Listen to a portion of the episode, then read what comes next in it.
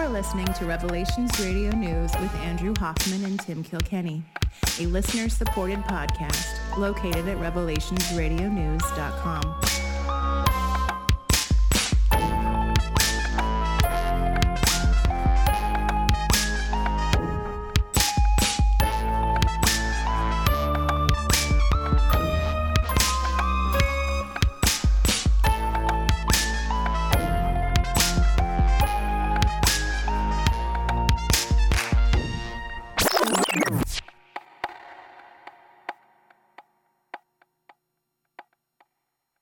Podcasting to you from the future, where the conspiracy theories in two weeks will become cons- non-conspiracy facts.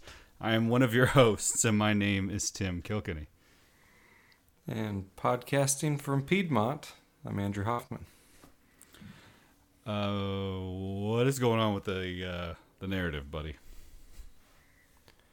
Uh, it all. It all continues, but there's there's some new twists this week, so I think it's it's an interesting, you know, it's this is this really victory like Alex Berenson is talking about, or is this something else? So yeah, there's lots to talk about. Absolutely, there is. So where where are we going first, buddy? I got a couple things going, but I want to see where you're going to take us. Well, I you know, I have to say, one of the most accurate analysts of the whole COVID vaccine thing uh, has not come from the alternative media. You're it's kidding come me. From, come from uh, Pfizer's C E O, Albert Bourla. So when he when he talks, we we should listen, because he was, you know, he was talking about, oh yeah, there's there's going to be boosters in the fall when the C D C and and the, you know, Fauci and everyone, oh no, no, I don't boosters? Why would there be boosters? These vaccines work so great. You know, he's, he was talking about boosters. So he's he is changing his tune a little bit, and we'll have to, to talk about why, but if you want to play that the Pfizer C E O clip, I think it's worth worth listening to. Uh, and we know that um, the three, the two doses of the vaccine offer very limited protection, if any. The three doses with a booster, they offer reasonable protection. You say three doses with a booster? Well, he, he did. He he kind of, yeah. It's a, that's not what I wanted to talk about, but. Okay. Uh, he does, you know, is it three doses, or is it, you know, the fourth, like, is the fourth booster the sixth dose or the fourth dose? But uh, you can you can parse that how you want to. But this is, uh, it's it's interesting. Uh, why don't you play that part again? And uh, these amazing vaccines that have to be mandated, you know, because they're so wonderful. Uh, what does the man who's in charge of making them say about their effectiveness? Same same clip again? Yeah. Oh, let me see here.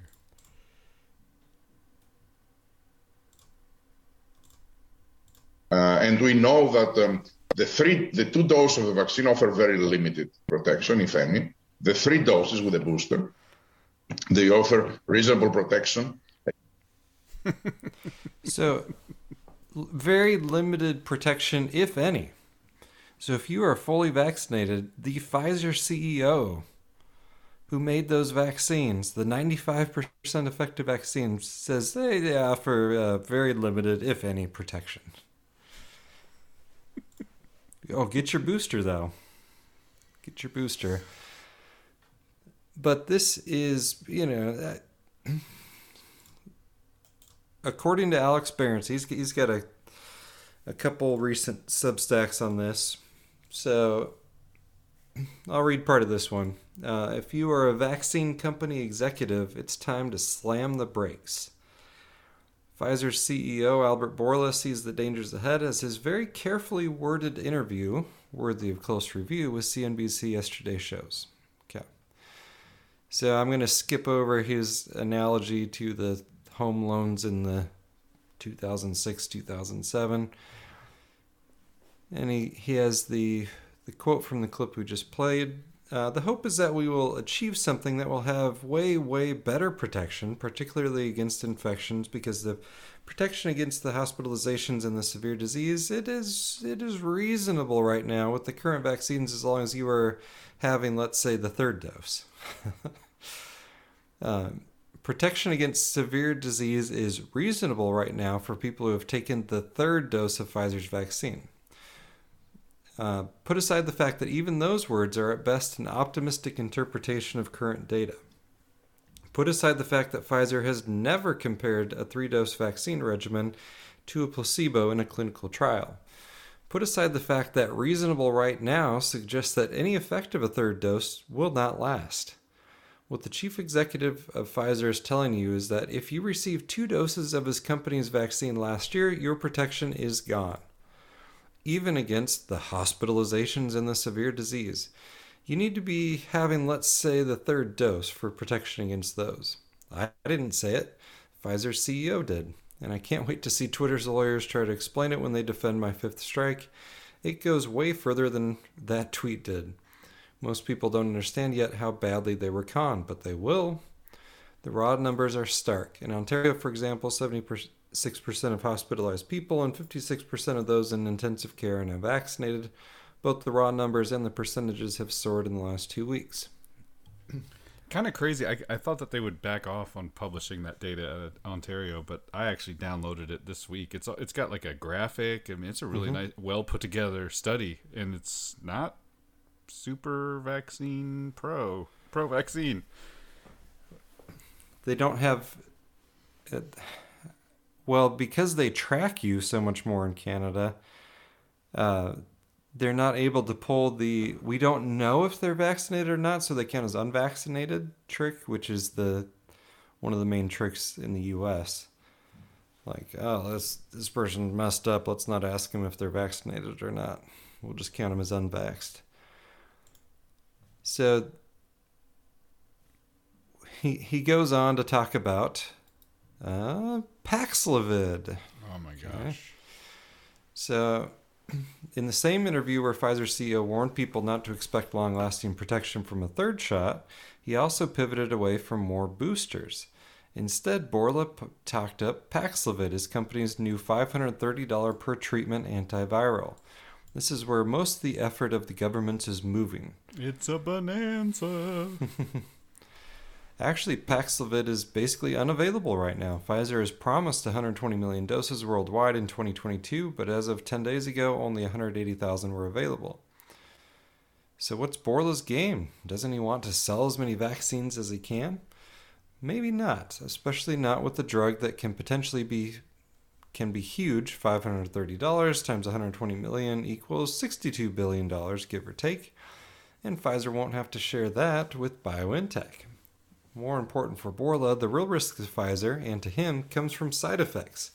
People will be angry when they figure out that they've been conned into taking vaccines that didn't work. Most of them won't, won't be furious, especially since Omic- Omicron appears much milder than earlier variants. Zero efficacy probably won't destroy Pfizer or get anyone indicted, but side effects might. People will be furious if they think they've been conned into taking vaccines that didn't work and potentially hurt them or their parents or their kids. Right now, the rate of reported serious vaccine injury is just low enough that the companies and vaccine fanatics can argue it's not real. It's st- it's a statistical artifact. The V A E R S reports are fake. They're not, et cetera. The third dose appears to be changing that equation somewhat. Who knows what future doses will bring? Nobody, including Albert Bourla, though his scientists may have shot up enough mice and monkeys to give him a better idea than the rest of us. Unlike BioNTech and Moderna, Pfizer isn't stuck with mRNA. It is a three hundred billion dollars pharmaceutical company that is busily taking its vaccine loot to buy lots of research. Plus, it now has Paxlovid. Okay, and then he, he goes on to talk about... Uh, So the prudent move for Albert Bourla, doctor of veterinary medicine, P H D, is to begin to tamp... expectations for vaccines, slow walk more boosters, and hope that Omicron does his job for him. His biggest problem is probably that the public health authorities are a lot stupider than he is and continue to push boosters. I'd love to know what Pfizer is telling them privately, but I'm guessing, going to guess it's not an email, though. So that came out yesterday, and then he put out today that boosters are over. The World Health Organization has waved the white flag on COVID vaccine boosters too. W H O released a statement about COVID vaccines yesterday. It's filled with the usual public health jargon and behind covering, but one line stands out. A vaccination strategy based on repeated booster doses of the original vaccine composition is unlikely to be appropriate or sustainable. And Berenson says, it's over, people. Aside from a few unlucky Israelis, no one is going to receive a fourth dose of the original vaccine. Everyone with eyes can see it doesn't work against Omicron, and if you haven't gotten a third dose at this point, why would you? You are getting at most weeks of marginally improved protection for potentially severe side effects. Okay. Do you agree with them?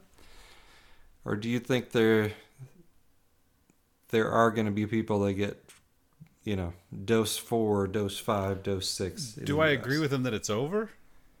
Yeah. There's been, uh, I I would say no, but there's been some weird stuff on the mainstream media this week. Mm-hmm. It seems like a concerted effort all at once. Uh, for instance, even Jake Tapper and the person I have learned to loathe, Sanjay Gupta. Um, I got a I got a clip here.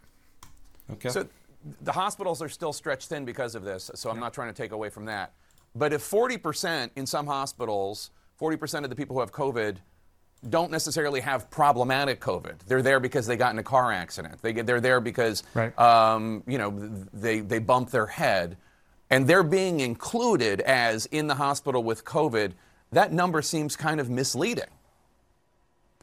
Yeah, I agree, Jake. It, it surprises me that they have not been able to parse out that data more carefully. I think the data that uh, uh, Doctor Walensky is quoting is from New York State, and we've been following that data as well.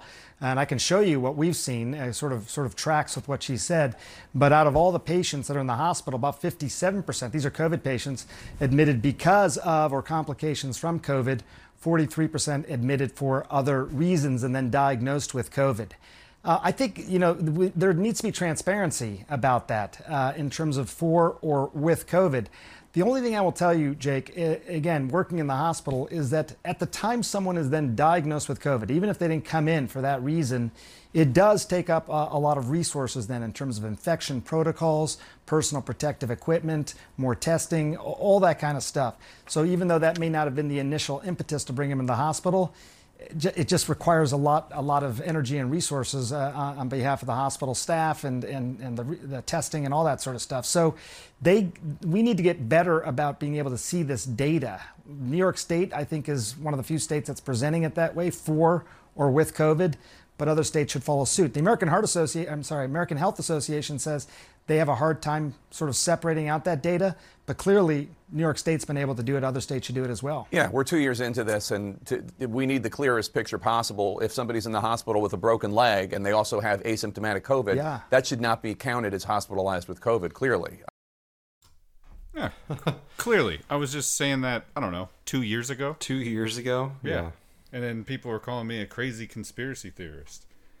Um, and I think that actually, I played these clips out of order. That was a follow-up. That was Tapper questioning Gupta on Walensky's C D C report on comorbidities. Did you catch this gem? Hmm. Yep. I want to ask you about those encouraging headlines that we're talking about this morning. This new study showing just how well vaccines are working to prevent severe illness. Given that, is it time to start rethinking how we're living with this virus, that it's potentially here to stay? The overwhelming number of deaths, over seventy-five percent, occurred in people who had at least four comorbidities. So really, these are people who were unwell to begin with. And yes, really encouraging news in the context of Omicron. This um, means not only just to get your primary series, but to get your booster series. Um, and yes, we're, we're really encouraged um, by these results. Doctor Walensky, thanks so much for your time this morning. Thank you. Four comorbidities. Four. It's almost like when all of us crazy people found the statistics that came out by the C D C and extrapolated out that only six percent of people had actually died from COVID alone. and then put that all over the place. And then Politico and all these other places, fact check, false. It wasn't, it wasn't, I think it was like twelve percent or something like that. And uh, yeah, no, I think, no, it was six percent, six percent had no comorbidities. That died. Right, right, right. So it turns out it was even less deadly than it had been. So thoughts? Because this is... Yeah, can we can we revisit those uh, those death numbers? Although, you know, what, what's not mentioned, they always use the broken leg or, um, you know, car accident or what have you examples. But uh, a lot of heart issues going on. Can yeah. we can we maybe talk about why there's so many heart, you know, heart attacks and... young people collapse. Are we going to get around to talking about that? And... It's, it's impossible to tell, Andrew. Impossible to tell. You know, it, out there, there's so many different people eating so many different foods and doing so many different things that it, you know, if everybody starts having a, a heart defect within, you know, six to twelve months of a, a certain time frame, it's not causation by anything else that's happening in that six to twelve month time frame. So yeah. Yeah. You need to just start thinking bigger. You know, it could be. Have you seen this? I don't know if it's real. I don't have a pack of cigarettes here because thank thank the good Lord I quit fourteen years ago. But uh, supposedly the new Surgeon General's warning uh, adds not only lung disease, but blood clots and heart attack on the side of cigarettes. That's cool. And that's new? Brand new. Yeah, yeah. That wasn't oh, a thing. Okay. It's always just... known this is known this drug known to provide or to cause cancer, especially mm-hmm. lung cancer, something to that effect. But the, yeah, they just added blood clots and heart attacks, which is uh, which is cool. I mean, it just you know the I, I was right, by the way. We had a listener email me email in and say, hey, it's the they did say Christmas trees could cause heart attacks. That was called Christmas tree syndrome. So it's Christmas trees, it's climate change. Probably it's gonna be red meat pretty soon, right? Uh, they've been doing that. Yeah. They've been doing that move for a while. Yes. And and it's just, oh, you know, soccer players dropping dead. That's that's happened before. You know, four in a week. Uh, no, nothing to worry about. It's it's it's pretty clear the soccer players in Europe got the real vaccines, and the N F L players, for the most part, no. Yeah, I think Let, that's lots of fake vaccine cards, the Antonio Brown style, and lots of. Uh, saline shots, but yeah, and then lots of interference by uh, big big gambling. I don't the the Dvorak hypothesis. The Dvorak hypothesis. I mean, well, as far as the COVID, yeah, there's. I don't, I don't think it's it's quite as simplistic as that, but you could, you know, if if you. Pay the right person to, to give someone the positive COVID test swab instead of the negative COVID test swab. Uh, who knows? Yeah. So I don't I don't know. To answer your question, I hope so. Uh, there's definitely something happening in the mainstream. So I don't know. It, one thing that's definitely happened is with me moving here is I'm a little more insulated, especially just living mm-hmm. in the country. I you know I don't not out.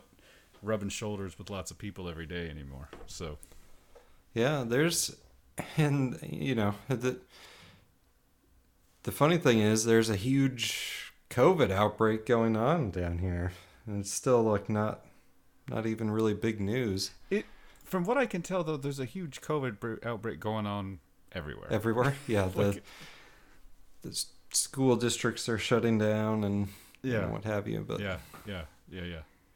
So, and a little bit of, you know, some panicky people, but not, I don't, I'm not just not seeing a lot of it. Yeah.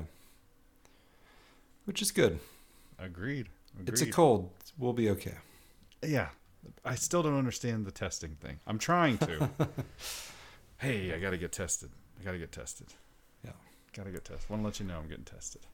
I, I won't read the article, but uh, Steve Kirsch had... Pope Francis calls for wide widespread vaccination. So, you know, the Pope is still, he's still full speed ahead. Let's give everyone boosters every three months. Let's vaccinate everybody. Well, I'm Which, convinced. You know, because some of the W H O stuff was like, well, we can't vaccinate everyone in the world every six months, right? There's like, you know, we, we can't do it, which I think is kind of the, that's what Bill Gates wants them to say, because the natural solution to that is let's ramp up our ability to make vaccines, which is what he's been pushing for this whole time. You know, he, he wants the capability of, you know, ten billion vaccines every three months or what what have you. So uh, there's that agenda's still there. But the, the Pfizer C E O backing off, because he was he was full speed ahead. He was saying there were boosters before the government was admitting there would be boosters. And he was talking about, you know, but, uh, you know, uh, we'll just boost them again. And I, I thought they were going to go for... for a year, every you know every three months you get a booster, and you only need you only need a quarter of the population to, to go for that model, and you're selling just as many as if everyone's got to get one you know vaccine.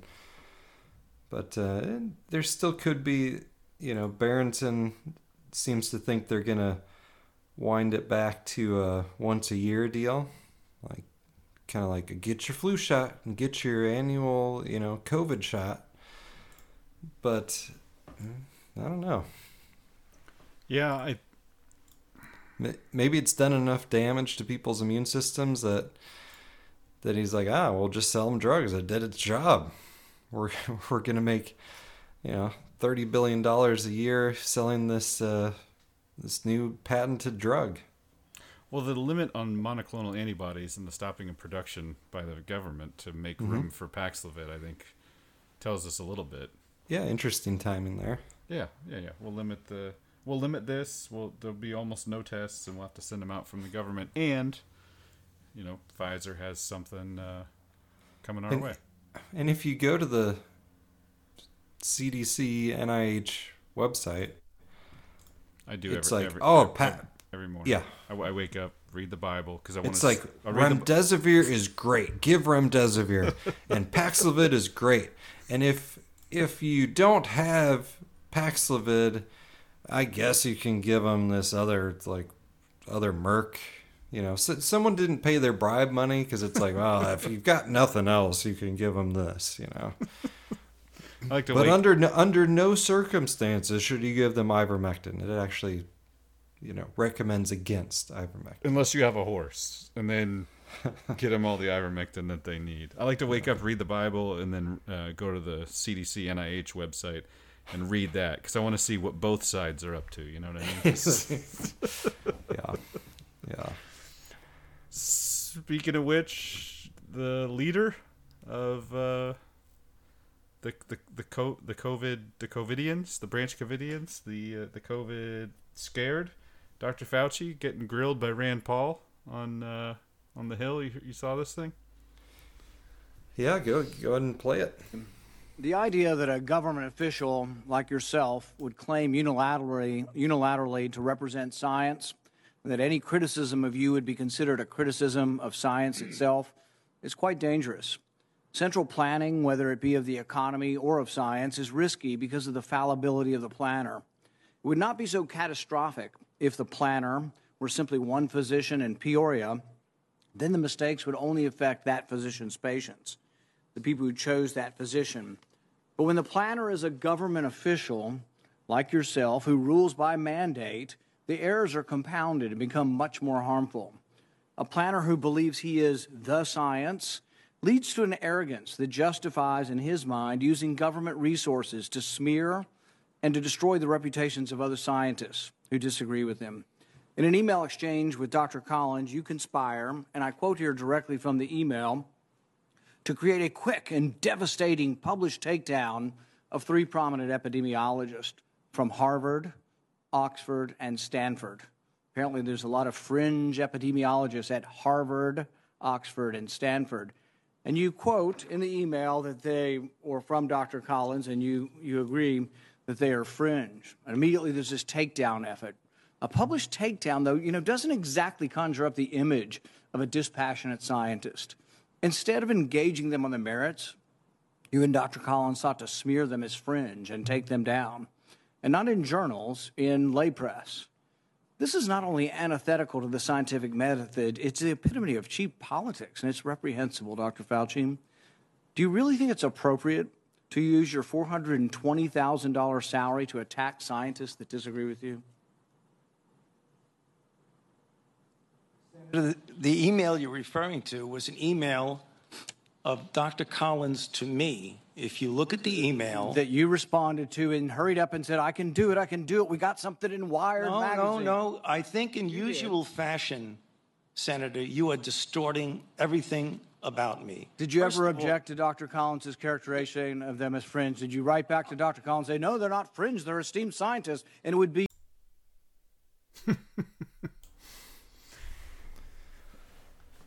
so, yeah, they... to recap... Pfizer's C E O is backing off. Alex Berenson saying boosters are over.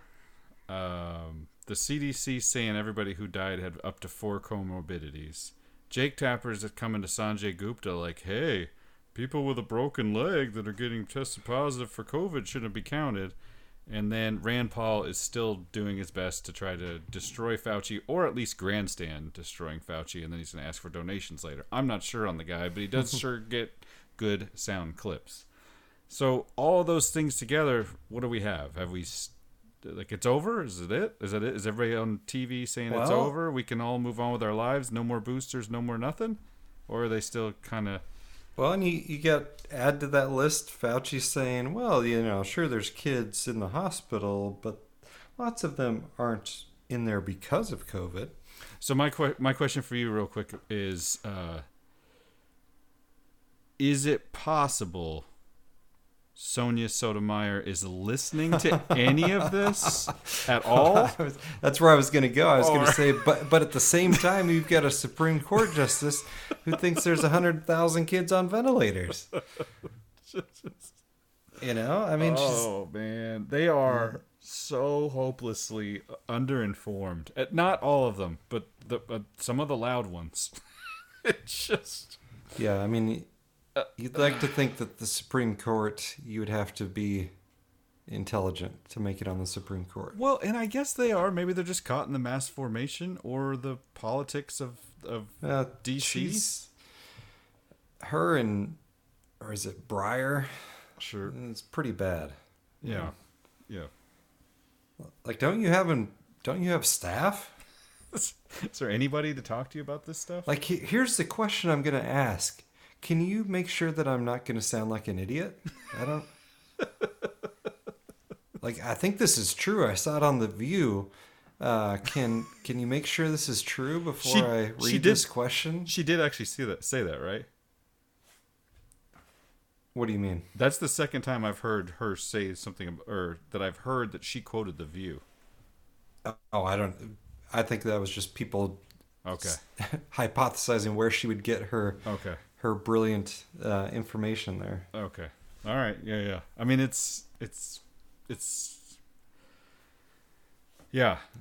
Uh, it's it's pretty sad. It is it's, really uh, sad. It's supposed to be, you know, I learned about because I'm one of the you you and I both, but you were homeschooled, but I'm one of the last, you know, people in this country to take a civics course. I think shortly after I made it through, they axed that uh, course.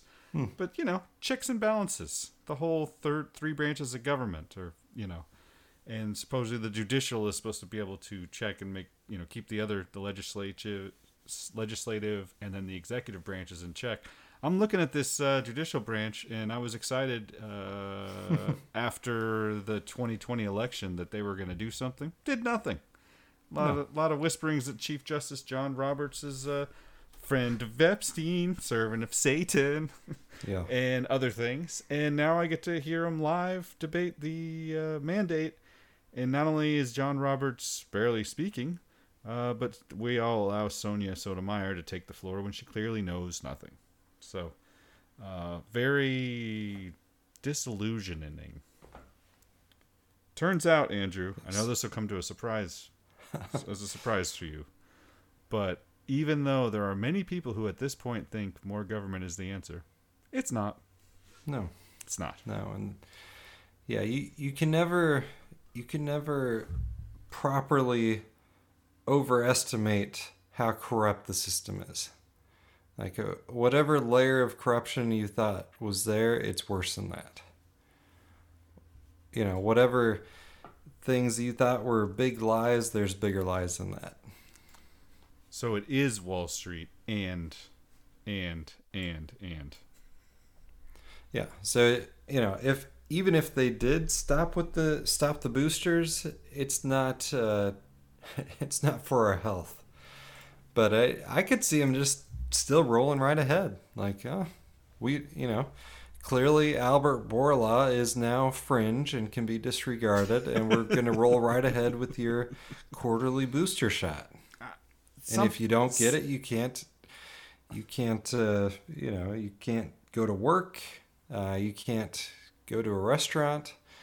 This is, I mean, it's Australia right now. You are not allowed to leave your home to go to work if you're not vaccinated. Yeah. Yeah. It, even if your job is, uh, I don't know, working on a farm. Outdoors. They're obsessed with landscapers in the Supreme Court, by the way. They constantly talk about, well, what about a landscaper? A landscaper doesn't need a, a landscaper doesn't need a, I, I don't know. It, yeah, they're, well, they're worried about their landscapers. And I, I yeah. I could I could be wrong too, but the, the OSHA guy doesn't want, like, the guy they're a lot speaking to remotely or whatever, OSHA. He I don't think he he didn't want anything to do with this mandate. He doesn't mm. want to have to enforce it. He does. It's just, I could be wrong, but at least the I don't know. It it did take OSHA a long time to put anything out. Yeah, yeah. Like it, which I think there is strategy behind it, but it could have been a little bit of uh, foot dragging on OSHA's part too. Right. Could yeah. this administration be so inefficient that they didn't actually talk it out with OSHA before they made it happen? I mean, never mind. Of course they can. yeah. yeah. Sorry. So do you have that, the speech, the Tricia Lindsay speech? From the big... Speech. From the Children's Health Defense. I don't because I, I couldn't pull that out. Okay. I I, I would love to get it. I, I can't find the ability to download that video and, and clip it out of there. So the uh, I will definitely recommend people go to the show notes. Um, rally at the New York Capitol, Children's Health Defense T V, and um, maybe we can point people to the. the time in there where she speaks, because it's a pretty long video overall. Uh, it's about eleven minutes and it's definitely worth listening to. So. Absolutely. Yeah. That was sent to us by a listener and I do appreciate her sending it. I really wish that we could uh, figure out a way to clip it in here. Not just a listener, Tim. Yes, to the, I'm, I'm the, very familiar with this person. Yeah. The, The first, uh, you know, the we're we're adding staff at uh, the Andrew Hoffman Substack. We now now have an editor. So have we, have we reached? She's she's making the same the same salary that I am. have so. we have we reached double digits subscribers? Yeah, last I checked, we were at eighteen. Oh wow, yeah, that's that's, that's crazy. Alex Berenson, watch out! There's a new watch out. There's a new Substack in town. Yeah. So, I don't know if they track their free.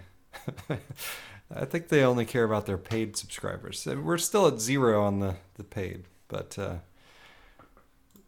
you know, if we get to, let's get to a hundred. I think we can get to a hundred in twenty twenty-two. A hundred free subscri- subscribers. So uh, we'll get there before the end of twenty twenty-two. I, I guarantee that. Yeah.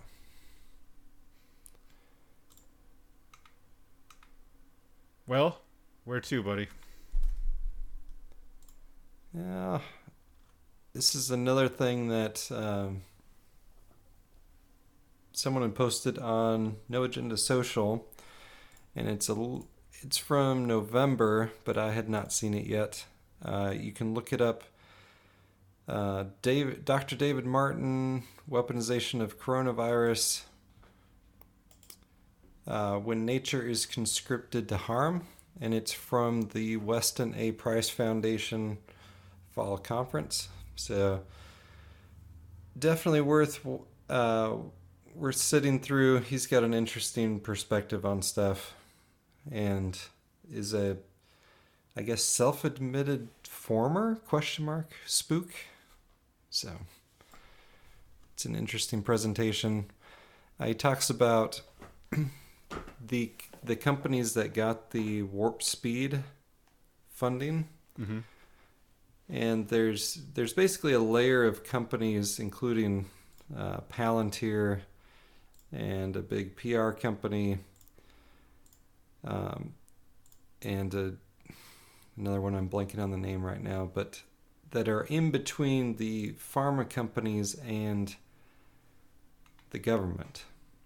And he explained that the reason for that is that if this ever goes bad and people successfully sue Pfizer for intentionally killing them or killing their loved ones, that it will actually be another kind of shell company that takes the fall. So so don't worry about it. Pfizer will be just fine. Oh, thank goodness. Yeah. So that's something, it's a concern. It was a so, concern. Yeah, if you're worried about Pfizer, uh, don't don't worry. They've thought this out. So okay. So are they, this are they going to lose any World Economic Forum board seats or? No. No. Okay. Good. No. Good. No. They'll, good. They will. They will be fine. But uh, yeah, very interesting presentation. Very uh, original. Although I, in the Real Anthony Fauci, there's a section on that whole Warp Speed deal, um, the military. And the, the contractors, you know, the the contractor that specialized in uh, propaganda against adversaries being assigned the uh, marketing campaign for Warp Speed and the, the vaccine rollout. Just interesting. Yeah. Um, so I, anyway, I'll, I'll point people to that. But it, we do have a couple clips for the show. This was just kind of sad. It was a local news report from California about a, a Christian preschool that has been shut down, and the the head of it has been banned from working in childcare for life. let's let's listen to the um, to the evil offenses of this Christian preschool. It's right, so they must have like been molesting children or something like that, right? Yeah, you would think. You would think, yeah. Parents of preschoolers at Foothills Christian Church say their children were in good hands. It's one of the safest schools, I believe, around. Derek Cardinal is a father of four. Colton loves his class. Kensley went to preschool also. He was surprised and angry to hear the California Department of Social Services shut down the preschool in December due to their findings of both employees and preschoolers not wearing masks. State licensing doesn't have any business telling you what you can do with your kids' Christian education. Tiffany McHugh, the former preschool director, says visits from social services started in September after a parent complaint. From that point on, we, we were working with licensing almost on a weekly basis over the next two months. We were trying to improve the amount of kids that were wearing masks. Unfortunately, it was really hard. We were going up against a lot of parents that didn't want their children to be masked at that young, and a lot of children who um, are just too young to wear masks, they, they pull them off. It's really difficult. McHugh says in November, the preschool was cleared of the violation, but a couple of weeks later, the state came back for a routine visit to find kids once again not wearing masks. We were going to continue to try and work on it, and then the next, not even a week later, three days later, they came in and shut us down. C B S eight. Okay, Andrew, I have to, I, I can keep it going, but I have to clarify. We're talking about preschool-age children? Uh, preschoolers, yeah. Less, not, less, not properly masking. Less than five years old. Yes. So why, even in California, is that the thing? Are we supposed to be masking under five? Mm-hmm. No. Yeah, I think it's two, I think it's two years old in California. Oh. Okay. reached out to the Department of Social Services for a response, and they led us to these legal documents, which cite their findings, stating that both Foothills Ministries and Tiffany McHugh regularly failed to ensure all employees wore a mask while indoors and failed to encourage students two years and older to wear a mask. The allegations by Social Services also states McHugh prevented licensing from inspecting the facility, allowing employees and students to put on their masks, which created a false impression. Tiffany McHugh is a wonderful director. We we feel our children are, are safe in her care and, and under the care of these other staff members. In addition to the preschool shutdown, Social Services has taken away McHugh's ability to ever work in child care again. Foothills Christian Church has appealed the suspension of their license. That appeal is scheduled for January fourteenth. Dana Marie McNichol, C B S eight News. For well, the, life. The the power, you know, the power of licensing. So it's, oh, there's all this government funding that can go uh, to pay for, you know, we'll, we'll give it to parents to help pay for preschool, but it's got to be at a licensed preschool. And yeah, your church can have a preschool. That's great. Uh, but to be licensed, you're going to need to follow the, the laws, which are just reasonable, like three-year-olds have to wear a mask, or we pull your license, and you can never work in childcare again. That's so. This is, you know, keep in mind this is the same state uh, that had that preschool up in San Francisco that was run by open Satanists, and it was Ooh, the yes. trendy, uh, yeah, yeah. the trendy preschool to send your. send your three-year-old to, uh, to stay with the Satanists. And what do you know? It turned out they were abusing the kids. Oh, shocker. What the heck was the name of that preschool? I used to know this. The McMartin. Yeah, we, I think we talked about it yeah. on the podcast back in the day. But yeah, yeah, same state, but they're, they're going to keep your kids safe from the anti-mask uh, three-year-olds. McMartin preschool trial, or McMartin preschool. Yeah. With tunnels, kids talked. To, kids got herpes. Kids started talking about, or not herpes, chlamydia or something like this, and then started talking about tunnels underneath the school and all this weird stuff they were doing. Kids were coming home and completely misbehaving as though they've been traumatized, and then it kind of opens up that, hey, guess what? Yeah, and it, it still mostly got covered up. Yes. Yeah. As a matter of fact, if you search it right now, It's, uh, it's a false memory syndrome. Yeah, New York kids. New York Times. It's time to revisit the satanic panic of the nineteen eighties. Yeah. Uh, baseless conspiracy theories about satanic cults committing mass abuse spread across the country. That's crazy, man. Because if knowing what I know now, or you know, believing what I believe now, uh, looking back at that, that was just that was just a cover-up job. That was the truth coming out, and. Uh, Then they had to cover it up. yeah, yeah. Well, and I had I had spoken with someone who had lived in that area and fled to Oregon. Didn't work out so well. Didn't well, go far enough. I don't know where he's at now, but uh, he said that you could be in San Francisco. He said, if if you're a Satanist, that's great. They will bend over backward. You can have events at the library. You can do anything. But if you're a Christian, and he, he was not a Christian. He's like, man, but they, they hate the Christians. Like, if you're a Christian, they will shut you down. So that's just an interesting... you know, it's the Christian preschool that's getting shut down. And the, yeah. um, you know, it's the this open Satanist preschool that um, got away with abuse, and oh, it's just a, it was a, it was made up. Those kids are liars. They they faked those S T Ds. Yeah. yeah, yeah. It, I think it was Kirk Cameron who said when he converted to Christianity, uh, because he was already a child actor at the time, uh, he came back to to work and was trying to get more work after getting off of. Growing pains? Whatever. Yeah. I can't remember. Um, we weren't... Well, anyway. Uh, the his agent said, oh, yeah, you converted... If you could have converted to any other religion, we would be fine, but this is uh, kind of a no-go in Hollywood. yeah. There's a few people who still made it, but yeah, kind of a no-go. Yep.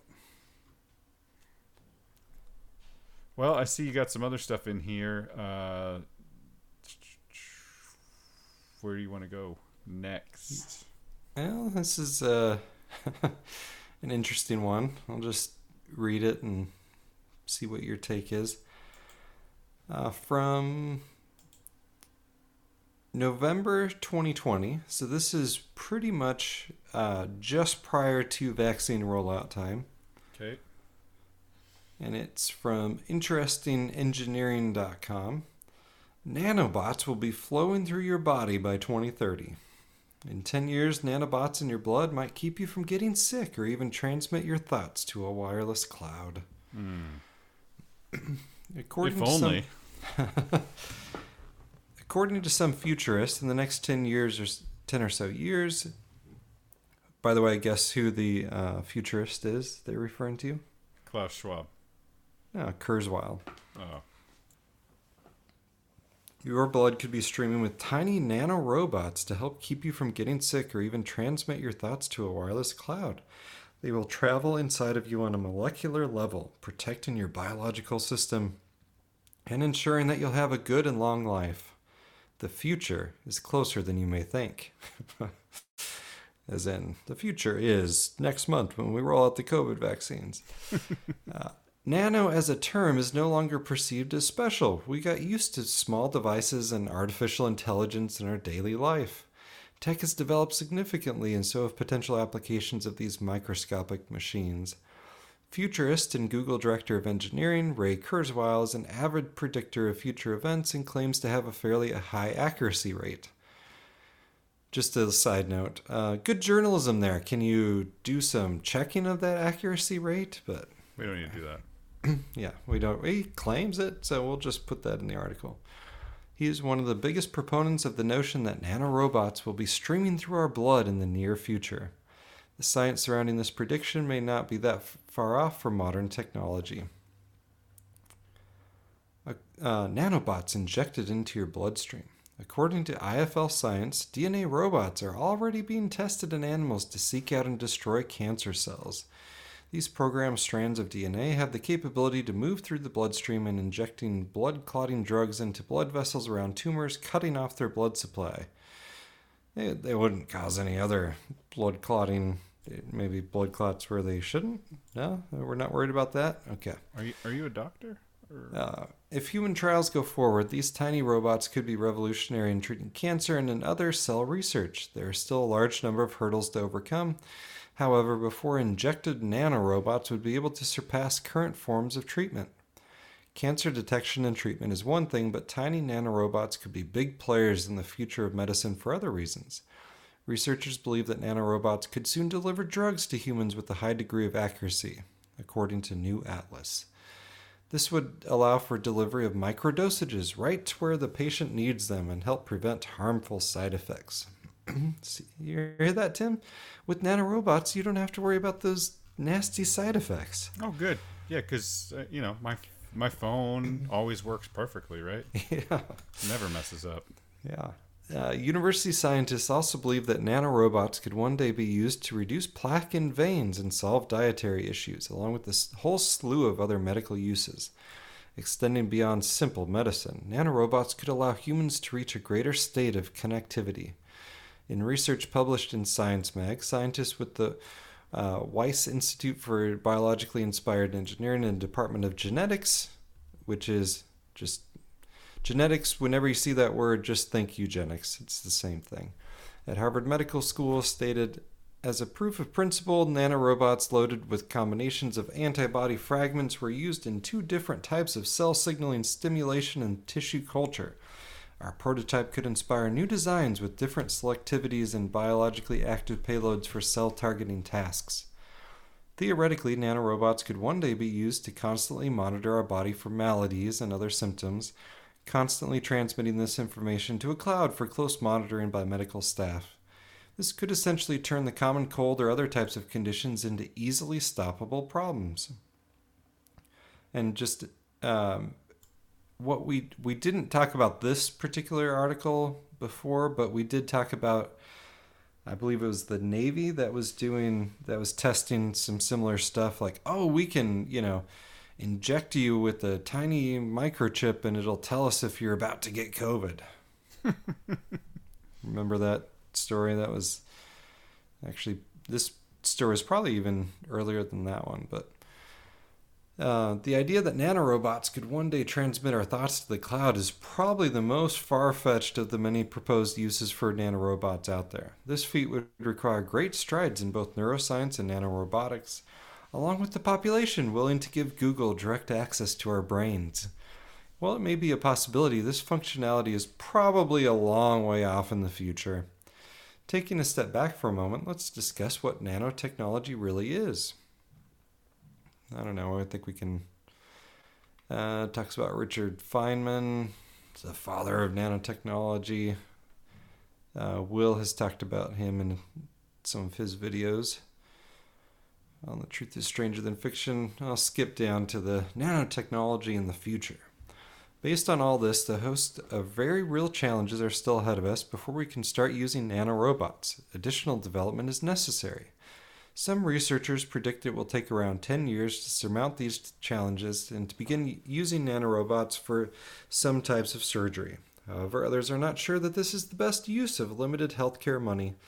Robot-assisted surgery is already more expensive than traditional methods, and nanorobotics is likely to be equally expensive, at least in the short to medium term. As for Kurzweil, he's convinced that nanotechnology holds out the promise of someday merging humans and technology. In other words, transhumanism. In twenty nineteen, he told Engadget, the scenario that I have is that we will send medical nanorobots into our bloodstream. How would they get there, Tim? I don't know. Hmm. One application of these medical nanorobots will be to extend our immune systems. These robots will also go into the brain and provide virtual and augmented reality from within the nervous system farther than from devices attached to the outside of our, of our bodies.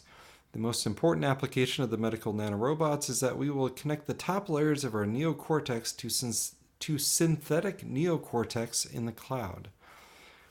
If nanorobot becomes an... if nanobot injection... Oh, that becomes an option. Will you volunteer to take the first steps to becoming a cyborg? Are you open to this kind of cha- of change? Oh, just an interesting post from uh, Trevor English back there in November of twenty twenty. Nanorobots have to be injected? Yeah, I, I don't know. It's interesting how they, they don't really mention how you would get them into your bloodstream, and then it just says injected right there at the end. Hmm. That's good. I uh, I know somebody else who doesn't like injecting things into their body. Bes- besides me? Yeah, yeah, yeah. We had a, he's referred, referred to as forty-five Savage. Oh, yeah. Well... Uh, campaign forty-five Savage, perhaps. You want to play that clip the, with this? This is a short clip. It is Trump uh, from very recently on the COVID vaccines, and then Trump from back when, before he was president, talking about uh, the flu shot. They have to get the shot. The vaccinations are so important. This is really going around now. They have to get their shot. Get their shot. Donald, do you get the flu shot every year? No. Why? No, I don't know. I've never had one, and thus far I've never had the flu. Uh, I don't like the idea of injecting bad stuff into your body, You've... which is basically what they do. And But I, I have friends that religiously get the flu shot, and then they get the flu. You know, that helps my thinking because I say, why am I doing this? If only it would help. Hmm. If only it would help everyone else's thinking at this point. Yeah, injecting bad stuff into you, and then so you don't get the flu shot because the people you know who get the flu shot are the ones who get the flu, but the people you know getting the COVID vaccine are the ones getting COVID, but we should still all get the COVID vaccine because COVID's really going around. Hmm. You got to watch out for COVID. Yeah. Going around, buddy. It's going around.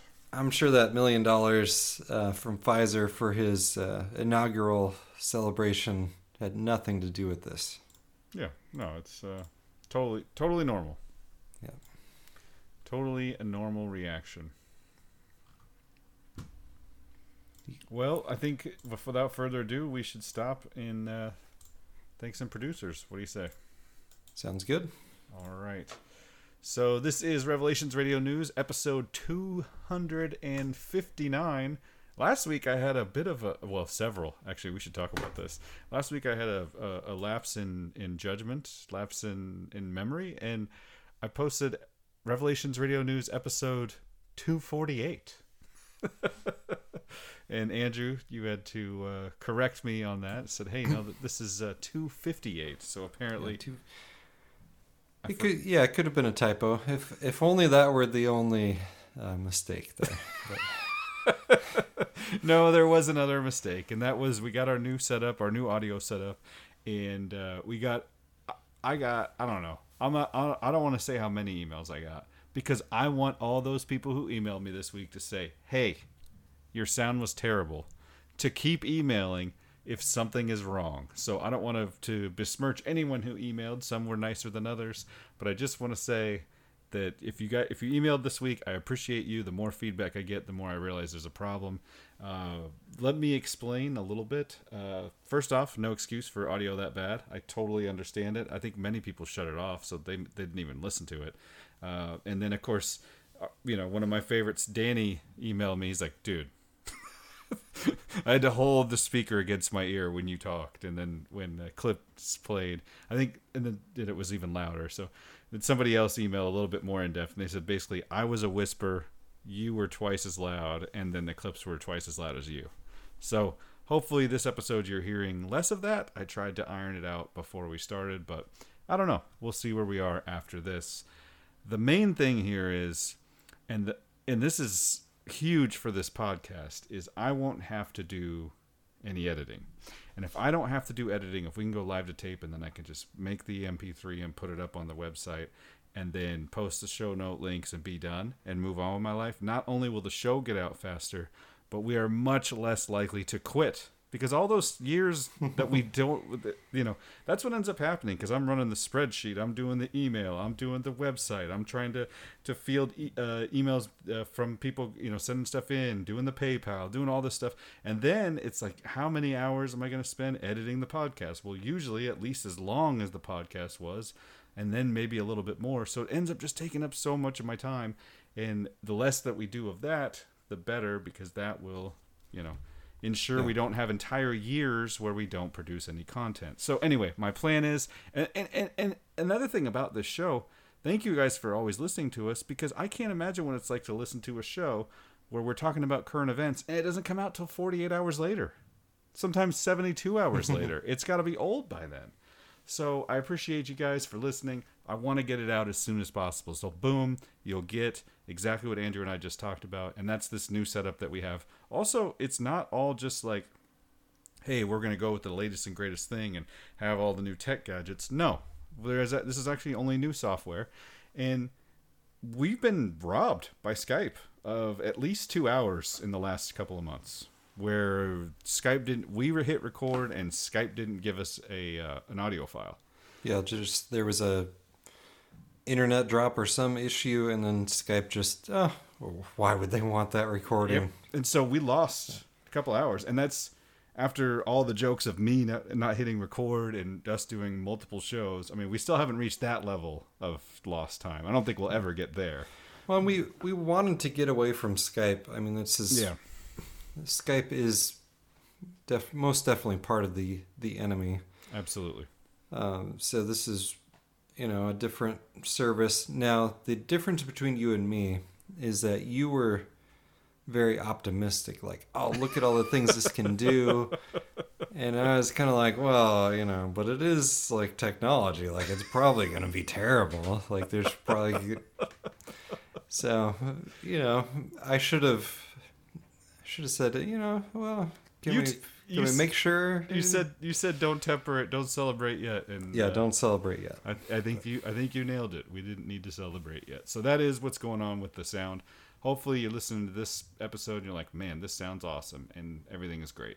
So uh, anyway, moving along, Revelations Radio News has decided to be a solely listener-supported production. This means the listeners contribute to the show both financially and through volunteerism. If you feel you're getting value from this show, please help by becoming a supporter. You can support us by praying for us, sending us uh, monetary donations, or by uh, sending us stories, or e- becoming the editor of uh, Andrew's Substack, which I guess that role's already been filled, so don't worry about that. Editor-in-chief, yeah. Anyway, we count on you guys to make this show work.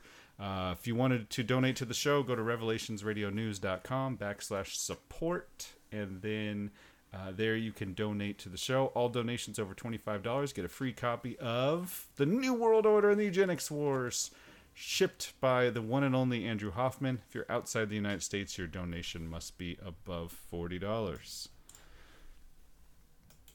And you must not be in Australia, because they're still not allowing mail to come in.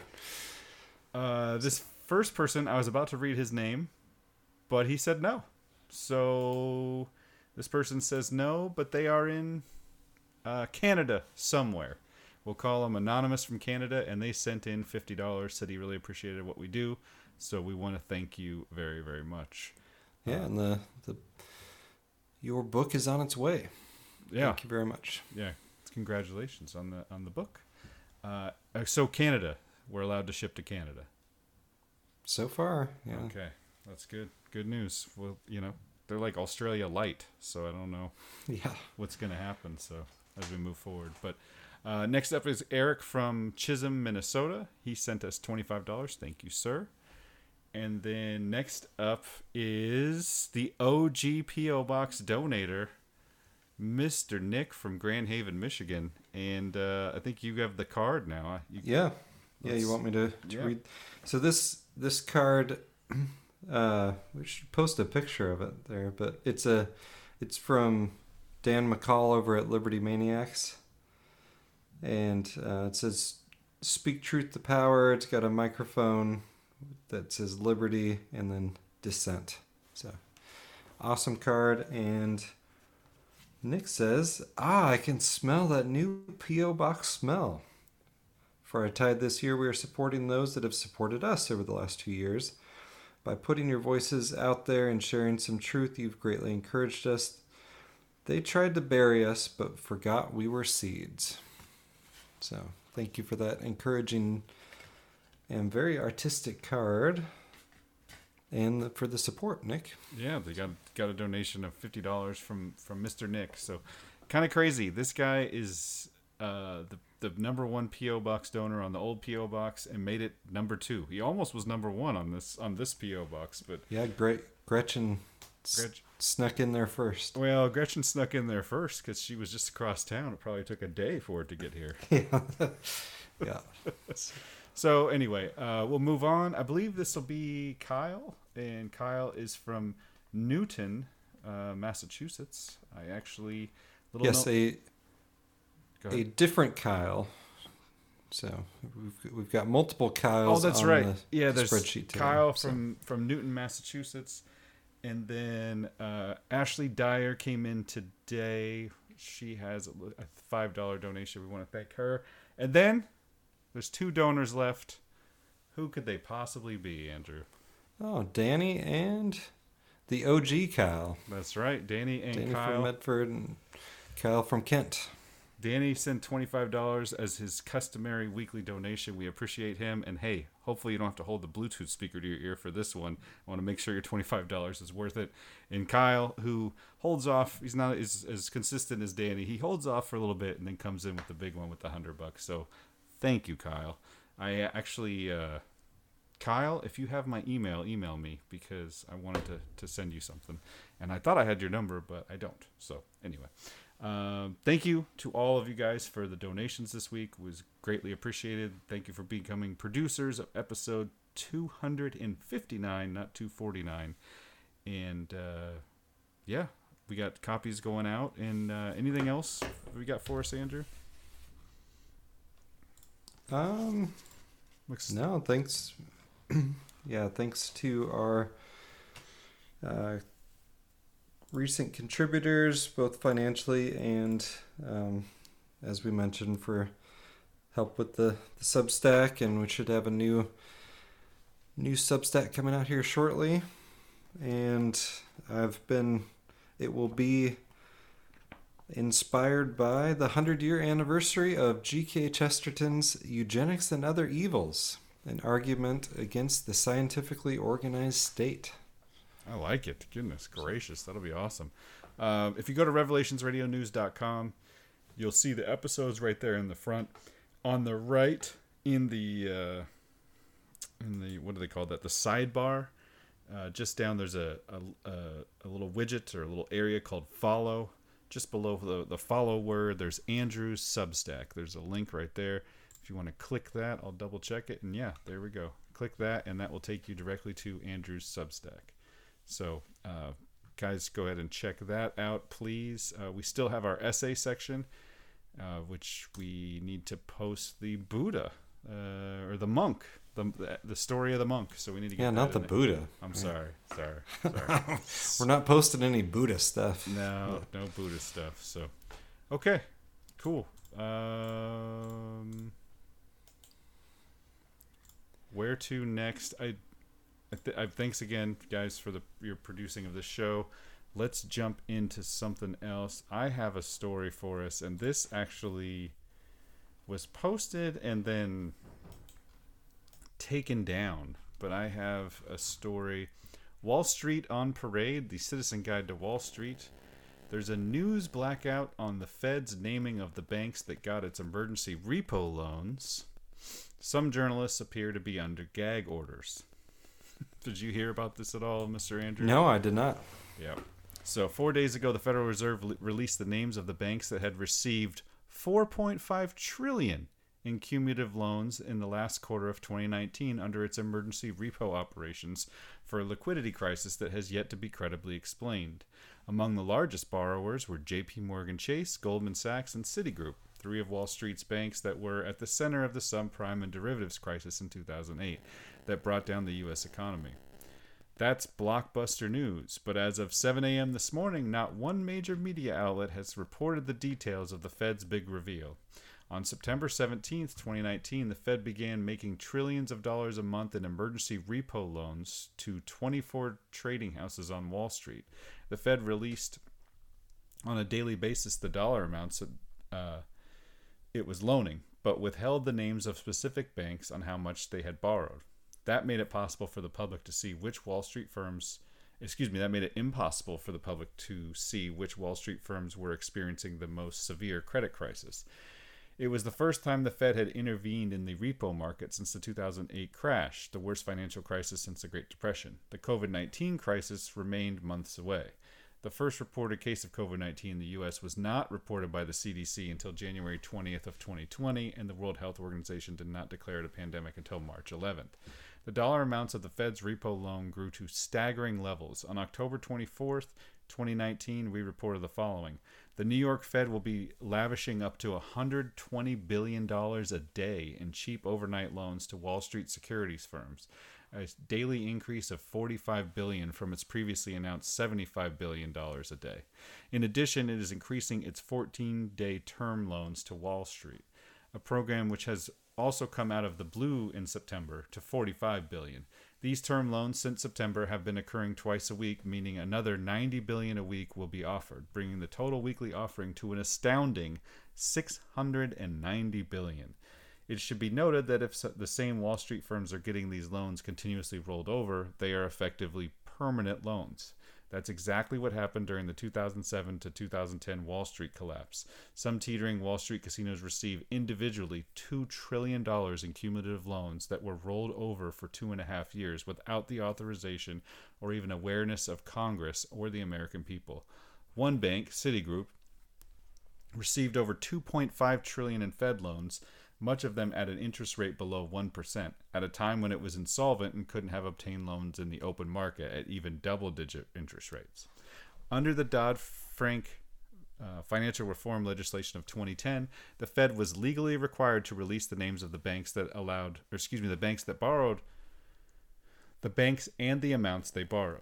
On the last day of the eighth calendar quarter following the calendar quarter in which the covered transaction was conducted, the New York Fed released the information for the third quarter of twenty nineteen last Thursday, a day earlier than required.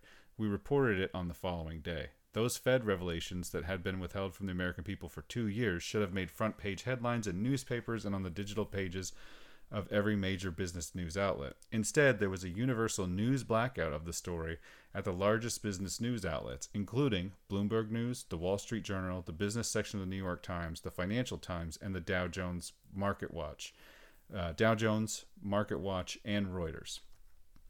Could this critically important story have simply slipped by all of the dozens of investigative reporters and Fed watchers at news outlets? Absolutely not. The Fed was required to release its repo loan data and names of the banks that spanned through September September seventeenth through September thirtieth of twenty nineteen at the end of the third quarter of this year. We reported on what information was revealed on October thirtieth because we were similarly stunned by the news blackout on the Fed release. Out of curiosity, excuse me, out of courtesy, we sent our story to the reporters covering the Fed uh, covering the Fed for the major news outlets. Our article alerted each of these reporters that much larger data released from the Fed for the full quarter of twenty nineteen would be released on or about December thirty-first. The data was posted to the New York Fed sometime between one twenty-three last Thursday. The most puzzling part of the news blackout is the majority of the reporters who f- covered this Fed story at the time it was happening in twenty nineteen are still employed by the same outlets. We emailed a number of them and asked why they were not covering the story, and silence prevailed. We then emailed the media regulations, excuse me, media relations contacts for the Wall Street Journal, New York Times, Financial Times, and Washington Post, inquiring as to why there was a news blackout on the story, and again, silence. Next, we emailed a number of reporters who had covered the story in twenty nineteen, but were no longer employed at the major news outlet. We asked their opinion on what could explain the bizarre news blackout on the, such a financial story.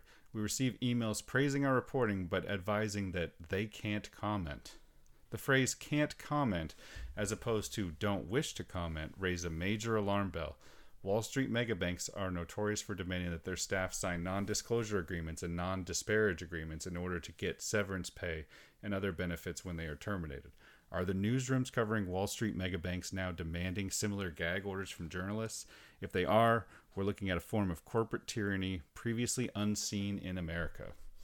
A history of Bloomberg News comes to mind, that news outlet that had previously come under fire for spiking stories that may have been counter to the business interests of its billionaire Michael Bloomberg, who derives his billions of wealth from leasing the Bloomberg data terminal to Wall Street trading floors around the world. On March eleventh, twenty sixteen, uh, Bloomberg wrote a letter, "Stop bashing Wall Street, the times have changed, blah, blah, blah, blah." I think you get the point. Uh, they come up with several different... Uh, examples of how this happened in the past um, and then was eventually reported, but instead this is uh, not being reported at all. Let's see. We've never before seen a total news blackout of a financial news story of this magnitude in our thirty-five years of monitoring the Wall Street and Fed. Theories abound as to why this current story is off limits to the media. One theory goes like this. The Fed has made headlines around the world in recent months over its own trading scandal, the worst in its history. Granular details of how deep this Fed trading scandal goes have been withheld from the public as well as members of Congress.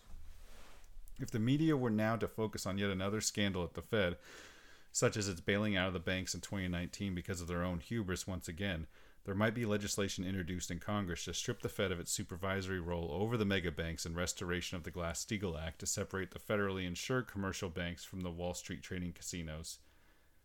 Uh, why might such an outcome be a problem for media outlets in New York City? Three of the serially charged banks, J P Morgan Chase, Goldman Sachs, and Citigroup, are actually owners of the New York Fed. The Fed bank that played a major role in doling out the bailout money in two thousand eight and again in twenty nineteen.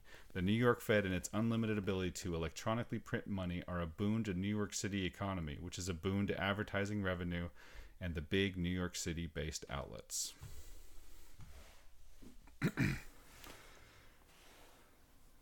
So you're saying that they that it's a big scam? It's a big scam, but I mean it's not just a big scam, it's like a scam on a level. This is only yeah, this is only twenty nineteen. Right. This yeah. is pre-COVID. This is pre-reverse repo going into overdrive, and they're scared to release the names and amounts that these banks were getting in the fourth quarter of twenty nineteen. Right. And the uh, man in so fourth quarter of twenty nineteen. So it, this would have been around March of twenty twenty.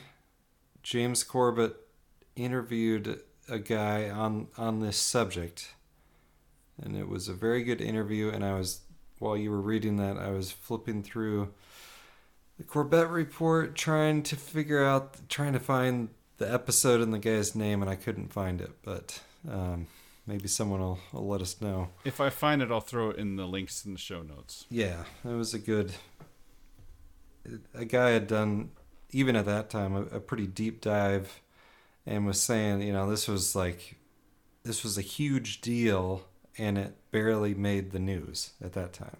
Yeah. So it's, you know, I think the, uh, well, in this story was, was co, you know, we, we've talked about how, uh, the vaccine wasn't made for the virus. The virus was made for the vaccine, or the, whatever they call the virus. Right. It was made for the vaccine. And this same sort of deal, the financial crisis, the COVID lockdown and everything, Adam Curry's referred to it just in kind of vague terms, like they had to lock everything down for some reason. And they, there's some, you know, the bankers rule the world. It's so a contr- it was something a, was going on. It was a controlled demolition of the American economy. Yeah.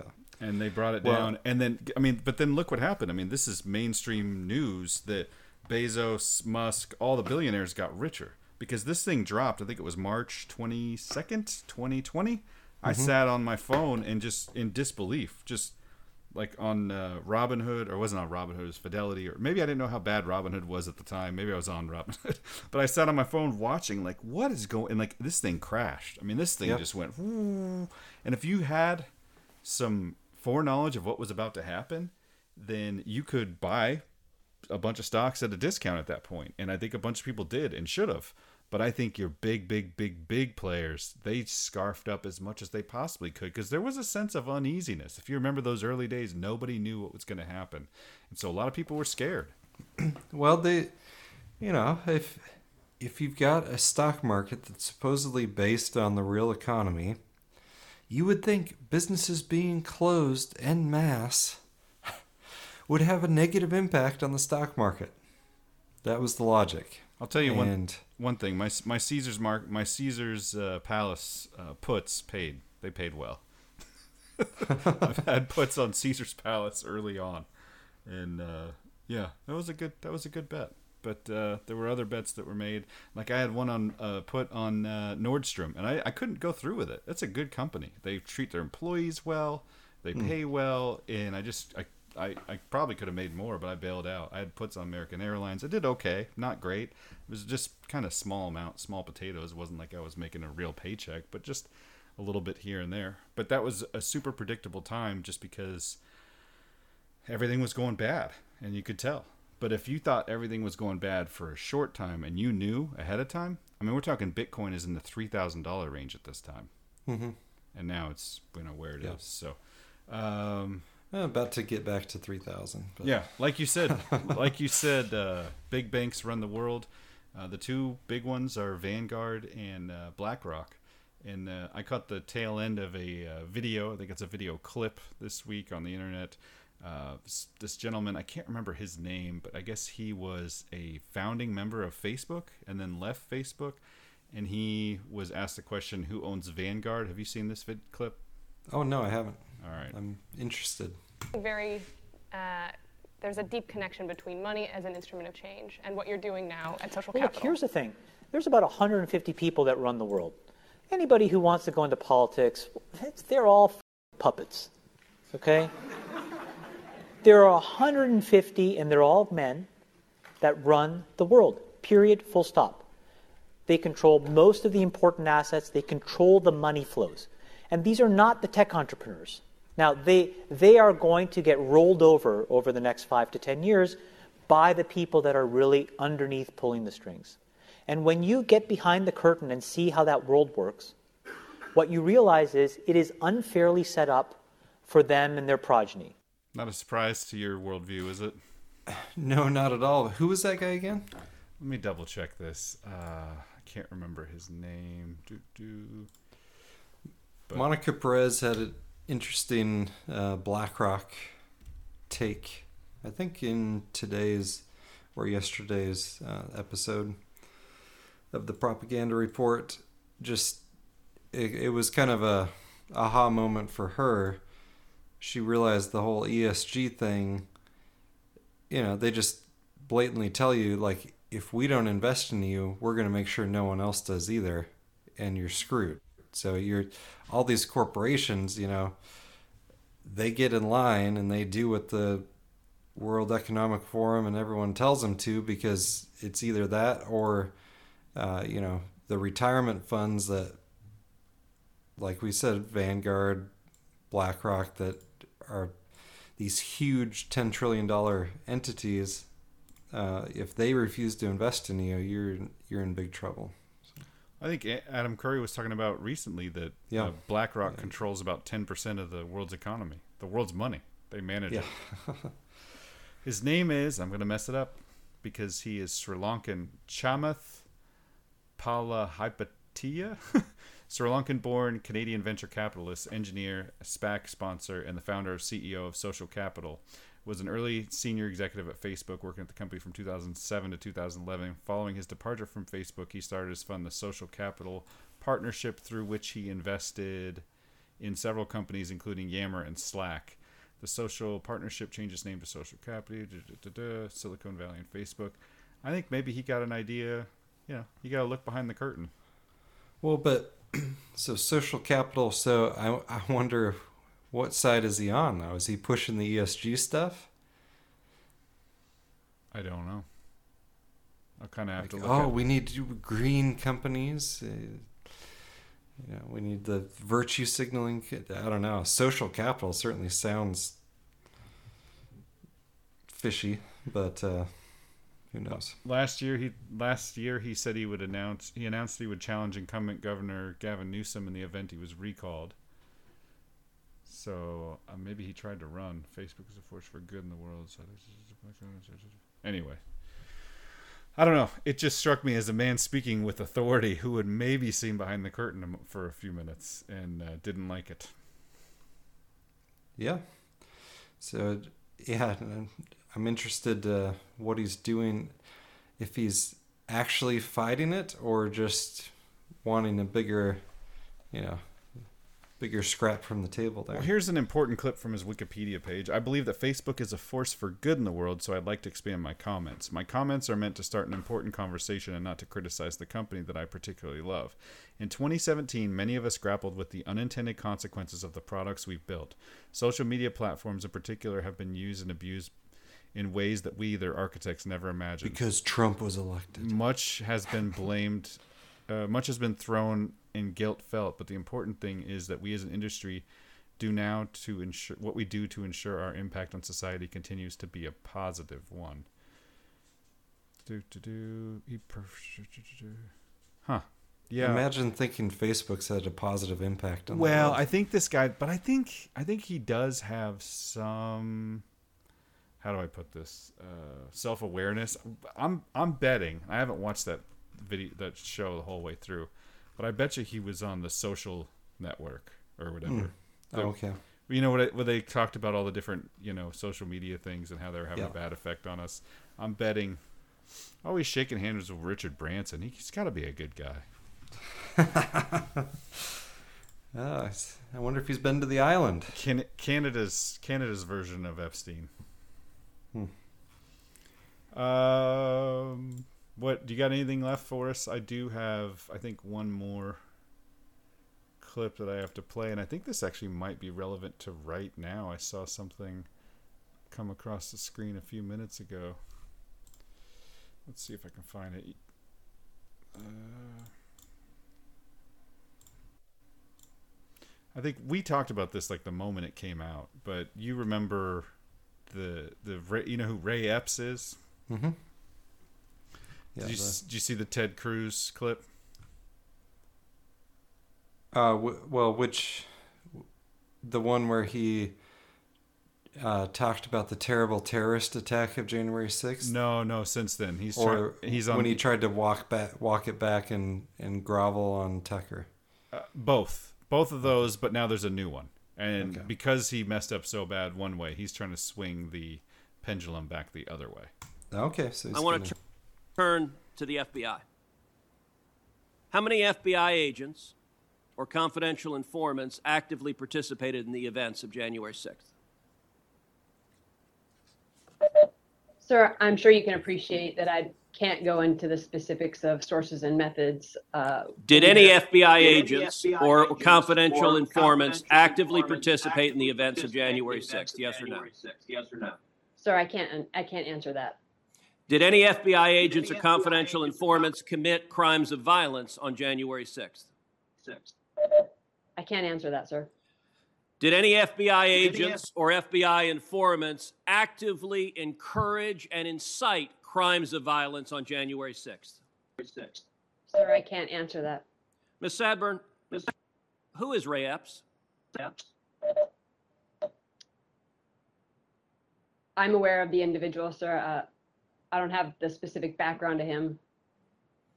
Well, there are a lot well, of people who are understandably very are concerned, about, very Mister concerned about Mister Epps. On the night of January fifth, twenty twenty-one, Epps wandered around the crowd that had gathered, and there's video out there of him chanting, "Tomorrow, we need to get into the Capitol, into the Capitol." This was strange behavior, so strange that the crowd began chanting, "Fed, Fed, Fed, Fed, Fed, Fed." Miz Sandburn, was Ray Epps a Fed? Sir, I cannot answer that question. The next day, the next day, on January sixth, Mister Epps is seen whispering to a person, and five seconds later, five seconds after he's whispering to a person, that same person begins to forcibly tear down the barricades. Did Mister Epps urge them to tear down the barricades?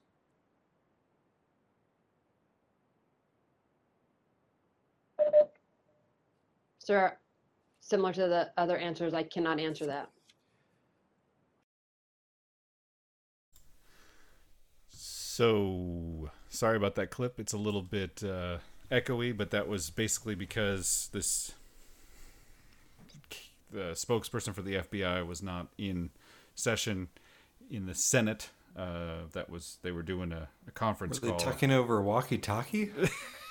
They were doing it over Zoom, or you know, I, I, it's time to admit I had a side gig last week. It was to do the Senate to F B I audio. you you so, were the audio guy. Yeah, yeah, yeah. yeah. So I did okay, I thought, but I guess you know we'll hear from the, hear from the listeners today, and we'll we'll hear if I did okay. So uh, that was I thought a great question, Ray Epps. If you don't know who that is, I challenge people to go look. You've seen this video, right? Oh yeah, oh yeah. Thomas Massey played it in Congress. Into the Capitol. So uh, I wanted to let you know that there's some new developments within the last hour. Ray Epps testified that he is not an informant or working for the F B I. January sixth committee says. So I went to find that clip. Yeah, no clip. So there's no active clip of that. But hmm. a U S Select House Committee investigating January sixth attack on the Capitol said Ray Epps testified and that he is not an F B I informant and has not worked for any law enforcement agency. Fact checkers from Snopes and PolitiFact report there is no evidence, no widespread evidence that Epps is connected in any law enforcement agency. According to Snopes, available footage shows Epps was in attendance, but there is no current evidence that he entered the Capitol or engaged in violence. The F B I's investigation into the twenty twenty-one event is currently ongoing. And while the F B I continues to... I'm actually ad-libbing this part. But while the F B I continues to investigate themselves, they have yet to find that they have done anything wrong. Yeah. Well, it's... The evidence is...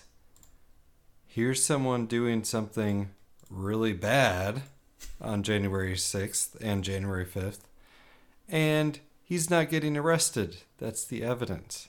Yeah. When people who did one one-hundredth of that are still rotting in jail. Yeah. And the F, like, I don't know if it was in that clip, but Cruz talked about being, he was on the F B I's most wanted list one day, and then the next day was gone. So... Yeah. And it's it's a tough thing. I mean, because creating distrust is part of the agenda. Sure. They want you to think everyone's a Fed. They want you to think everyone is in on it. And well, more importantly, you know, they want us to never attend a live rally right. ever that they, could they, overthrow the government. Or even or or even challenge the government's ruling on yeah. something. Yep. It's not even just a like you know, I don't think the people were showing up to the, to overthrow the government. They were showing up to say, hey, there's a chance that Pence could say that the vote is decertified because of all this evidence of fraud. Let's go and support him and cheer him, cheer him on and be right there mm-hmm. when it happens. And that way they could we, we the people can make our voices heard, which is reasonable. Well, keep, and keep in mind, they were many people were there because they were being told by Q that... Oh, it's all right. It's just trust the plan. Just it, you know, watch watch Donald Trump pull the rabbit out of the hat. It's all all the bad guys are going to get arrested and thrown in Gitmo, which was again another that was another F B I operation, and it's something they've done before. So, you know, it's I I guess what I what I'm trying to emphasize though is that, like, yes, this stuff goes on. But it, you should still trust people as long as they're not doing Fed-like stuff, like encouraging you to commit acts of violence or do something illegal. I mean, they like, ca- like they... hey man, hey man, uh, yeah, let's go shooting. Do you want to? You you got any bump stocks? You know, that then you can suspect Fed. But if if someone that shouldn't be our default. Have you, you know? have our, you... our default should be to trust people unless they show they shouldn't be trusted. From the Warren Report, there's a guy who was at the shooting range. I think it's in, I don't know if it was in Mexico or in Texas, but he's at the shooting range, and the guy next to him starts shooting his target. He was shooting himself. He was shooting his own target, and then he starts shooting the guy next to him's target. And the person whose target's being shot turns to him and says, "Hey, what are you doing?" And the guy who was shooting his target says, "Oh, I'm sorry. I thought I was shooting that a-hole Kennedy." This ends up being Lee Harvey Oswald. So about as, uh, you know, about as uh, subtle as, uh, you know, not not subtle at all. Oh, okay. That was like his pre-confession. No. All the, yeah, yeah, all yeah. the proof they needed. Yeah, yeah, yeah. No, he, he's shooting. He starts shooting other people's yeah. targets, and then they. He's the guy's like, "Hey, what are you doing?" He goes, "Oh, I'm sorry. I thought I was shooting that a-hole Kennedy." Like, what the heck? That's the normal thing, but it, it stuck it in Weird. that. Yeah, yeah, stuck it in that person's mind, and then guess what? Lee Harvey Oswald ends up being the killer, and what happens? That guy comes forward and says, "Yeah, man, I was at a shooting range, and this guy did this."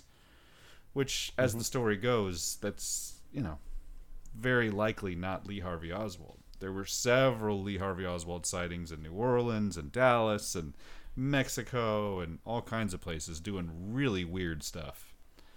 You know, similar to in- tomorrow uh, we got hanging out go- with Ted Cruz's dad, including hanging out with Ted Cruz's dad. Boom! We brought this whole thing full circle. Good job, Andrew. Yeah, that was a reach. That was a reach, but I appreciated it. That was awesome. It's a challenge. It was good. All right. Anything else we had to get to Trying before to... we get out of here? You think? No. Let's ra- let's wrap it up. Let's wrap it up. Okay. Oh, Pfizer upgraded to a buy by B of A. Paxlovid's on its way. Oh, Emma, the Go Army video. Oh, by the way, Paxlovid uh, is poison. So okay. Just just don't take it. In case said anyone was wondering, like, oh, did is Pfizer making something that's uh, helpful and good now? No, they're not. Poison. Should we should we get out of here? We don't want to leave on a negative note like that Army commercial, do we? I mean, we negative note is what we do, but if you got a different way to end it, that's fine. Uh, should we do it?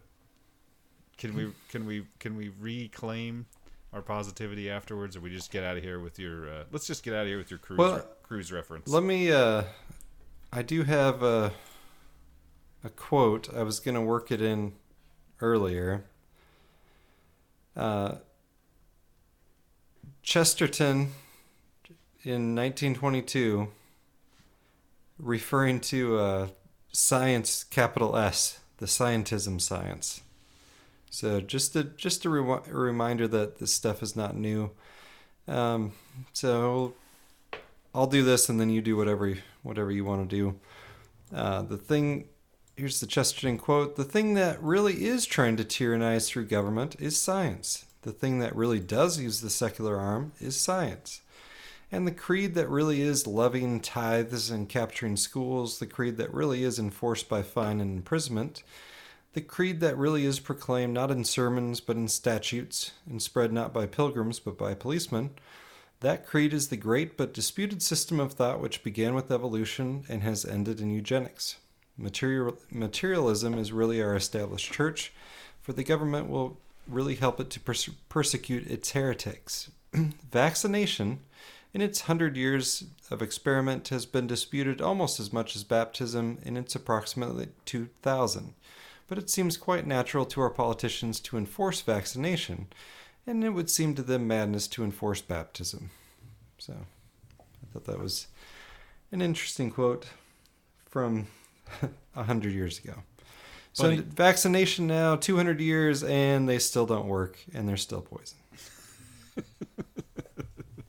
Buddy, if you think I can come up with something better than Andrew Hoffman quoting G K. Chesterton to end the show with, then I I don't. I can't. So, all right. All right.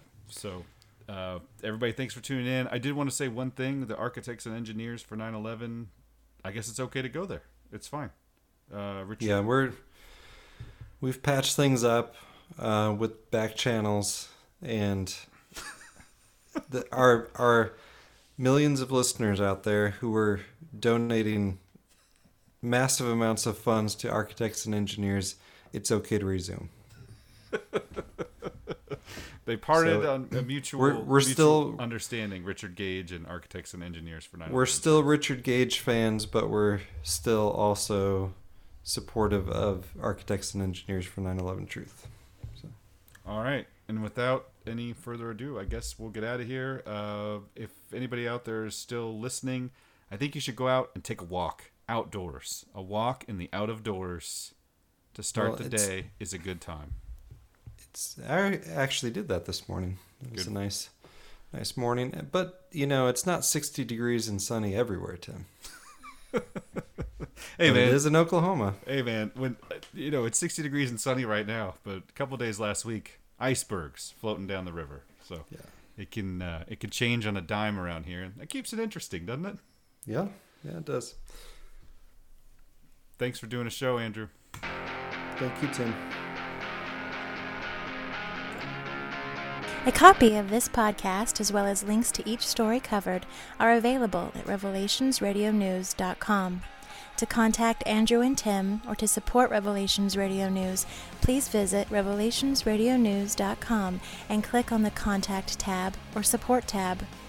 Please check out the other podcasts at revelations radio network dot com, and thank you for your support of this podcast. Don't you say...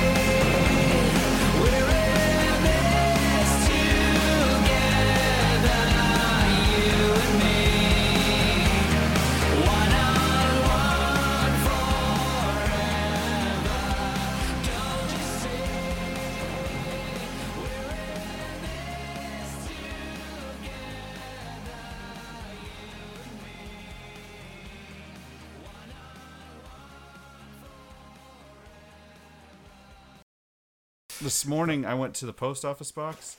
I meet a guy, and he's wearing a shirt that says, "Trust God, not government." I, pu- I probably should have put this on the show, but he says, "Trust God, not government." I said, okay, this is a cool guy. He opens the door for me. He said, "Good morning." I said, "Hey, man." I said, "Cool shirt." He says, "Yeah. Uh, I, uh, you know, I just, I think a lot of people are forgetting that." And I said, "Absolutely. I just moved from Seattle, and uh, it seems like a lot of people forget it up there." He goes, "Oh, no kidding, man. I just moved from California about three years ago. I couldn't take it anymore. They lost their mind." He said, "It was all cool until I started having kids." And I was like, I got to get out of here. Yeah. And we came out here for a wedding, and I looked around and said, I could do this. And my wife said, yeah, let's let's give it a try. So they moved to uh, middle of nowhere, Oklahoma.